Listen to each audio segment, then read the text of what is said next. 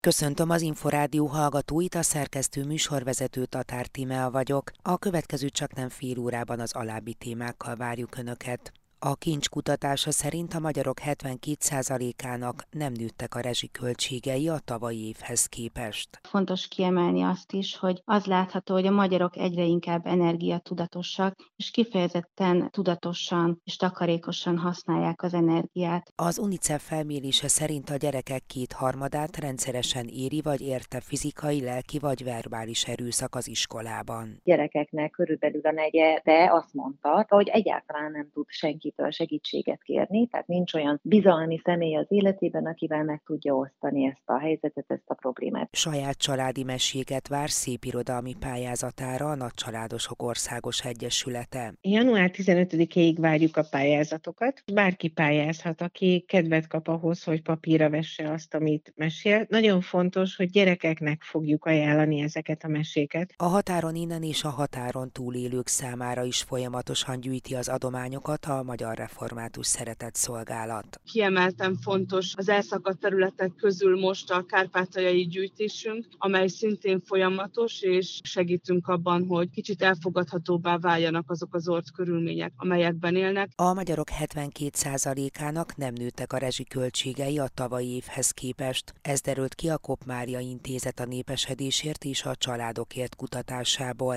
A felmérés szerint a válaszadók csak nem kétharmada ugyanannyit, 9 a pedig kevesebbet fizet idén, mint egy éve. Fűrész Tündétől, a kincs elnökétől hallják a részleteket. Október végén készítettünk egy felmérést ezer fő megkérdezésével. Ez egy reprezentatív minta, amely leképezi a magyar felnőtt lakosságot tulajdonképpen. És arról kérdeztük őket, hogy az egy évvel ezelőttihez képest nőttek el költségei, és a saját bevallásuk szerint az emberek 72%-a arról nyilatkozott, hogy nem nőttek a költségei. Ugye itt már volt két hónapnyi tapasztalatuk ahhoz képest, amikor megváltozott a rendszer, tehát már látták az augusztusi és szeptemberi számlákat, és 63% mondta azt, hogy ugyanannyit fizet, mint egy évvel ezelőtt, 9% pedig arról nyilatkozott, hogy kevesebbet fizet, mint egy ezelőtt. Kiderült-e az a felmérésből, hogy mi állhat ennek a hátterében, esetleg áttértek fatüzelésre, vagy jobban takarékoskodnak, ilyenekre rákérdeztek-e? Az elsősorban a kormányzat rezsicsökkentési politikájának köszönhető. De mellett fontos kiemelni azt is, hogy az látható, hogy a magyarok egyre inkább energiatudatosak, és kifejezetten tudatosan és takarékosan használják az energiát. Ez abból látszódik, hogy a megkérdezettek közül 10-ből 8-an arról nyilatkoznak, nyilatkoztak, hogy kifejezetten figyelnek arra, hogy kevesebb energiát fogyasszanak, és további egy ember pedig azt mondta, hogy tervezi, hogy kevesebbet fog fogyasztani, de ehhez még a körülmények nem adottak. Tehát összességében azt mondhatjuk, hogy a magyarok nagy többsége az kifejezetten energia tudatosnak tekinthető. Ez megnyilvánult nagyon konkrét ügyekben is, hiszen azt látjuk, hogy 10-ből 9-en azt mondták, hogy takarékosan bánnak az árammal, 84% azt mondta, hogy takarékosan takarékoskodik a vízfogyasztás tekintetében. 10-ből 8-an azt mondták, hogy igyekeznek energiatakarékos háztartási eszközöket használni, és 72% pedig azt mondta, hogy kifejezetten figyel arra, hogy a fűtéstechnikai berendezéseiknek a karbantartása rendben legyen. Emellett nagyon fontos az is, hogy 10-ből 6-an arról számoltak be, hogy odafigyelnek az otthoni hőmérsékletre, és amikor csak lehet, csökkentik azt. Az is izgalmas, hogy nagyjából a megkérdezett szervezetek egynegyede beszámolt arról, hogy tervezi a nyílászáróinak a cseréjét, illetve a szigetelés, az otthon a szigetelésének a javítását. Mire mutatnak rá tulajdonképpen ezek az adatok? Azt gondolom, hogy mindenkit nagyon megrázott az, amikor megtudtuk, hogy a rezsi költségekben változás várható, de mégis úgy tűnik, hogy a magyarok nagy többségét ez nem érinti, hiszen olyan kedvezmények vannak, amely átlagfogyasztás alatt ugye eleve nem érinti az embereket, de ezen túl például a nagycsaládosok gázár kedvezménye, vagy például a több generációs családok esetében a kedvezmények, ezek mind-mind segítenek abban, hogy nagyjából a magyarok háromnegyedének nem kell ezzel a problémával szembesülnie. Ez ugye azt jelenti, hogy ma Magyarországon átlagosan egy család 181 ezer forintot takarít meg havonta. És hát ez párosul azzal, hogy sokkal tudatosabban kezdtük el használni az energiát, ahogy erre a mostani kutatás is rávilágít. Fűrész Tündét a Kop Mária Intézet a népesedésért és a családokért elnökét hallották.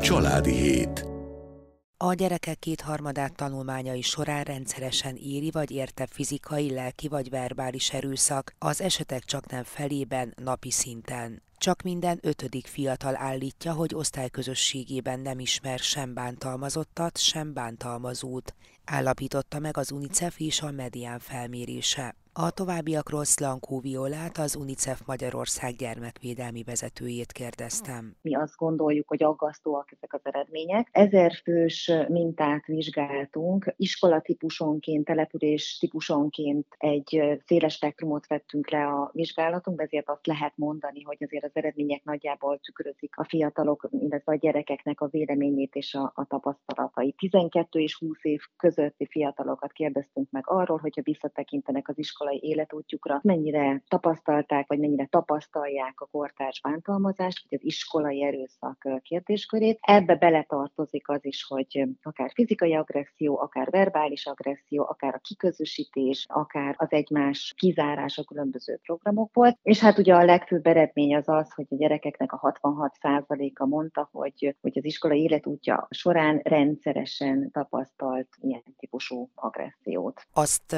kimutatta a felmérés, felmérés, hogy melyik típusú bántalmazás a leggyakoribb? A verbális erőszak, vagy lelki erőszak, érzelmi erőszak az, ami a leggyakoribb. Ezt követi a kiközösítés, és ezt, a, ez pedig a fizikai bántalmazás. Itt iskolatípusonként, településtípusonként is van egy ilyen változás, vagy, vagy eltérés az adatokban. Általános iskolában, és mondjuk szakiskolákban, és technikumokban inkább a fizikai erőszak a jellemző, és mondjuk, hogyha nemeket vizsgálunk, akkor azt mondhatjuk, hogy a lányoknál inkább a kiközösítés, a verbális agresszió az, ami jellemző jellemző, fiúknál pedig inkább a, fizikai erőszak. Mit mondtak a megkérdezett gyerekek, fiatalok, mikor érte őket először bántalmazás az iskolában? Az eredmények szerint 6 és 10 éves kor között tapasztalják az első ilyen élményüket, úgyhogy hát azt mondhatjuk, hogy tulajdonképpen onnantól kezdve, hogy elkezdik az iskolát, ezzel az élménnyel találkoznak. A közleményükben kitértek arra is, hogy az eredmények szerint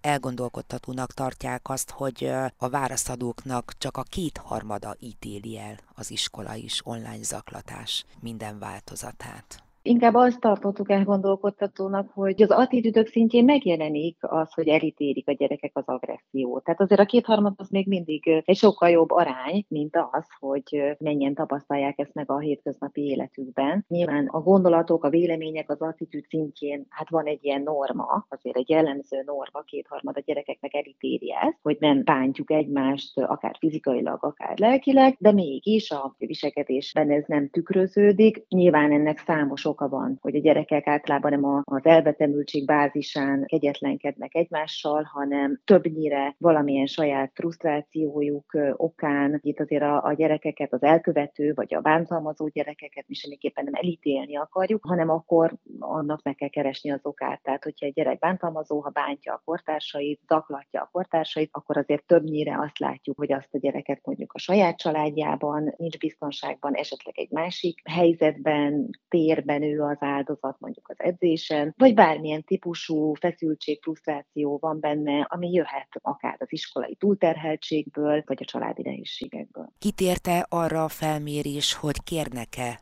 és kapnak-e ezek a gyerekek segítséget? Igen, ez nagyon fontos kérdés. A gyerekeknek körülbelül a fele hatékonynak érzi a segítségnyújtást. Többnyire egyébként a szülőktől vagy az osztálytársaktól kérnek segítséget, illetve a, hogyha nem tőlük, akkor jel, legjellemzőbben az osztályfőnöktől. Egyéb tanártól vagy iskolapszichológustól egyébként nem annyira. Viszont azt is látjuk, hogy a gyerekeknek körülbelül a negye, de azt mondta, hogy egyáltalán nem tud senkitől segítséget kérni, tehát nincs olyan bizalmi személy az életében, akivel meg tudja osztani ezt a helyzetet, ezt a problémát. És azért azt gondolom, hogy ez egy nagyon magas szám, tehát hogy azért most láttuk a közelmúltban is, a sajtóból is értesülhettünk arról, hogy milyen tragikus kimenete van annak, hogyha a gyerek magára van hagyva a bántalmazással, az iskolai zaklatással, tehát akár ez az öngyilkosságig is elmehet egy ilyen helyzet. Úgyhogy szerintem itt, itt ez a legfontosabb az az, hogy azt kell megértenünk, hogy a gyerekek negyede ezzel a problémával egyedül érzi magát, és nem tud kihez segítségül fordulni. Beszámoltak a gyerekek az egyéb következményekről is? Például, hogy mondjuk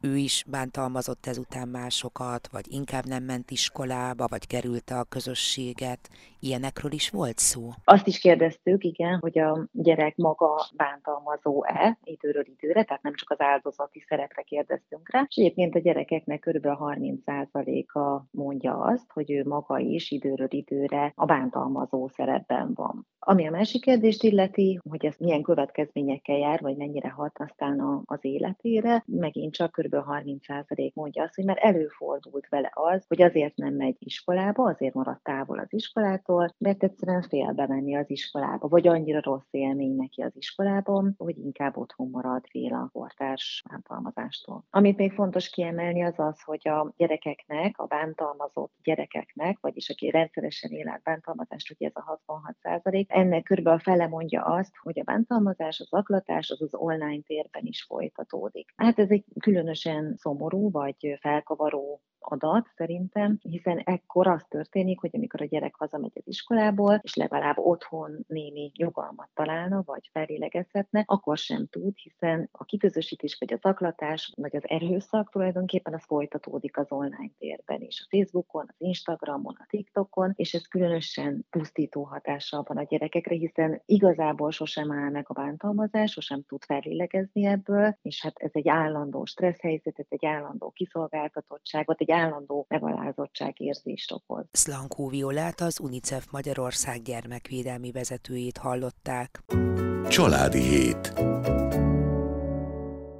Gyermekeink ajánlják, Nagycsaládosok meséi címmel immár másodjára hirdeti meg szépirodalmi pályázatát a Nagycsaládosok Országos Egyesülete. Azokat a történeteket szeretnék megismertetni az olvasó közönséggel, amelyek otthon családi körben születtek. A pályázatokat január közepéig várják, mondta el Kardosné Gyurkó Katalin, a NOE elnöke. A szépirodalom tükrén keresztül is szerettük volna feldolgozni az elmúlt években az, hogy mi foglalkoztatja az embereket, mi foglalkoztatja a családokat. Született már nagyon sok komoly kötetünk, például az örökbefogadásról, a meddőségről, arról, hogy 30 év alatti fiatalok hogyan lettek nagy családosok, vagy például, hogy mit tanultunk egymástól a COVID idején, és ennek része volt a mesepályázat is, hogy vajon manapság a ma élő családokban milyen mesék születtek, mit mesélnek a, a szülők a gyermekeknek, és azt kell mondanom, hogy az egyik legsikeresebb kötetünk lett. És már eltelt öt év, nagyon sok változás történt a világban, nézzük meg újra, hogy vajon változtak-e a mesék, amiket a gyermekeknek ajánlanak az édesanyák, édesapák, vagy akár testvérek is. Úgyhogy ezért írtuk ki a mesepályázatunkat újra. Mi a tapasztalat? Mikről mesélnek leginkább így a családtagok a gyerekeknek? Nagyon érdekes, hogy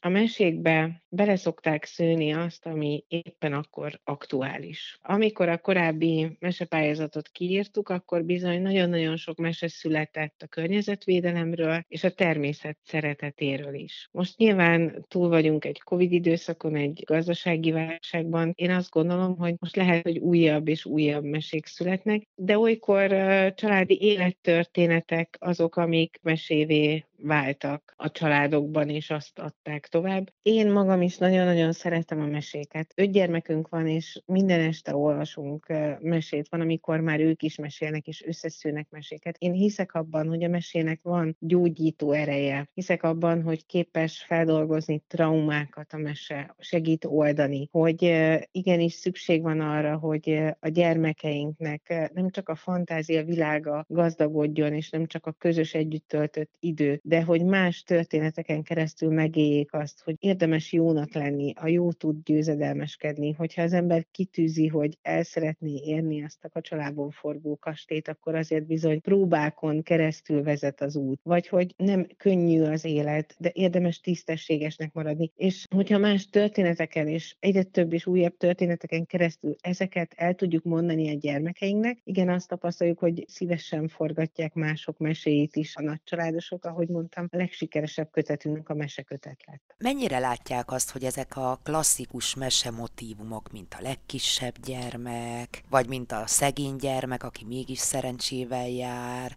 ezek bekerülnek így a mai szülők mesébe is? Hogyha egy kicsit is irodalmi vénával, humorral, jó érzéssel, jó kedvel, derűvel vannak megáldva a szülők, akkor bizony születnek mesék otthon is a legkisebbekről, vagy akár a középsőről, akinek meg kell találni a helyét. Tehát az élet az, az hoz újabb és újabb meséket. Az nagyon fontos talán, hogy igen, a motivumok, illetve azok az üzenetek, amik nagyon régóta végigkísérnek egy-egy mesét, és látszik, azok ne változzanak. Tehát, hogy az értékek, azok értékek maradjanak most is, illetve értékek most is. Jó, ha áll az ember mellett, támogató az úton, jó, ha mellettünk áll a családunk, tehát ezek mind-mind beleszőhetők egy mesébe, és ezek a motivumok, ezek valóban ott vannak velünk, de, de lehet, hogy a szereplők változnak ki mindenki jelentkezhet a mostani pályázatra, illetve meddig van erre lehetősége? Január 15-ig várjuk a pályázatokat, hát ha még az ünnepek alatt is születnek új mesék, és bárki pályázhat, aki kedvet kap ahhoz, hogy papírra vesse azt, amit mesél. Nagyon fontos, hogy gyerekeknek fogjuk ajánlani ezeket a meséket. Nagycsaládosok meséi mit javasolnak, mit mesélnének el a mai kor gyermekeinek azok, akik pályáznak. Hol lehet megtalálni tovább további részleteket? Minden információ elérhető Egyesületünknek a honlapján a www.noel.hu oldalon, illetve az Egyesületünk Facebook oldalán a Csádosok Országos Egyesülete néven. Hol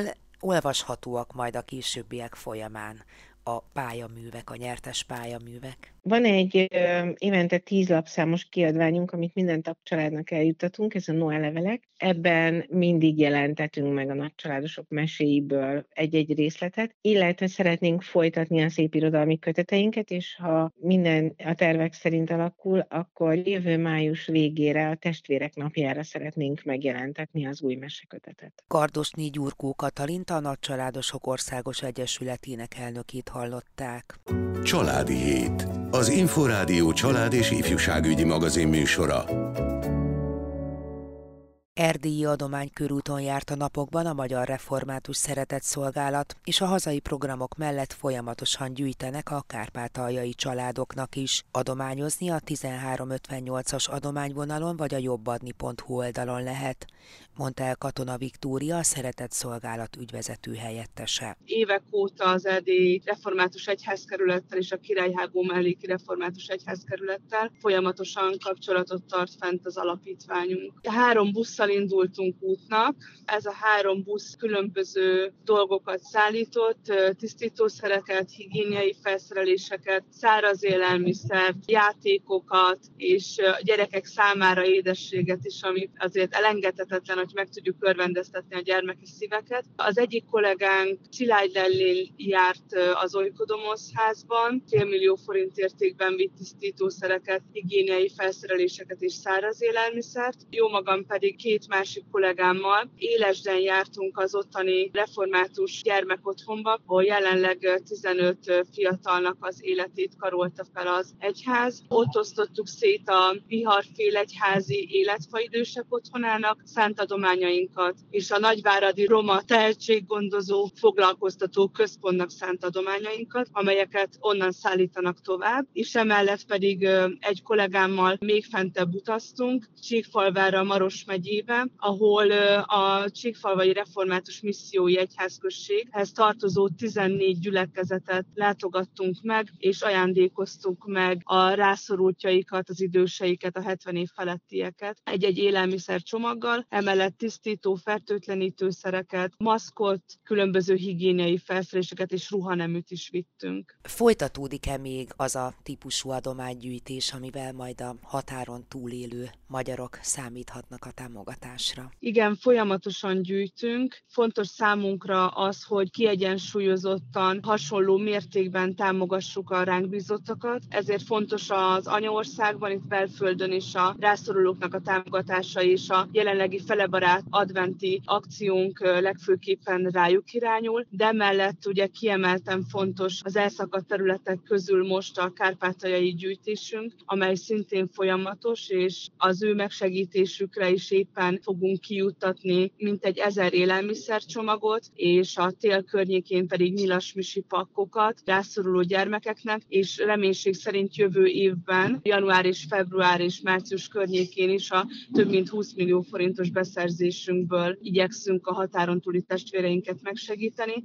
Emellett Kárpátalján pedig intenzívebb jelenléttel vagyunk jelen, azért, hogy tudjuk segíteni azokat a belső Ukrajnából oda menekülteket, és azokat, akik jelenleg ott élnek és ott maradtak, és igyekeznek az életüket valahogy valamilyen mértékben ott megélni, és mi pedig segítünk abban, hogy kicsit elfogadhatóbbá váljanak azok az ort körülmények, amelyekben élnek. Akkumulátoros lámpákat, szünetmentes tápokra gyűjtünk, hogy minél több helyszínre tudjuk juttatni, és emellett pedig meleg takarókra, plédekre, poláruházatra, mert hogy az áramkimaradások miatt a fűtési rendszerek is leállnak Kárpátalján. És éppen ezért fontos számunkra, hogy kijuttassuk ezeket az adományokat, és gyertyától kezdődően minden olyan dologot, amely most jelen esetben az energiaellátás megszűnése miatt szüksége lehet a Kárpátalján élőknek és az ottani menekülteknek. Katona Viktóriát a Magyar Református Szeretett Szolgálat ügyvezető helyettesét hallották.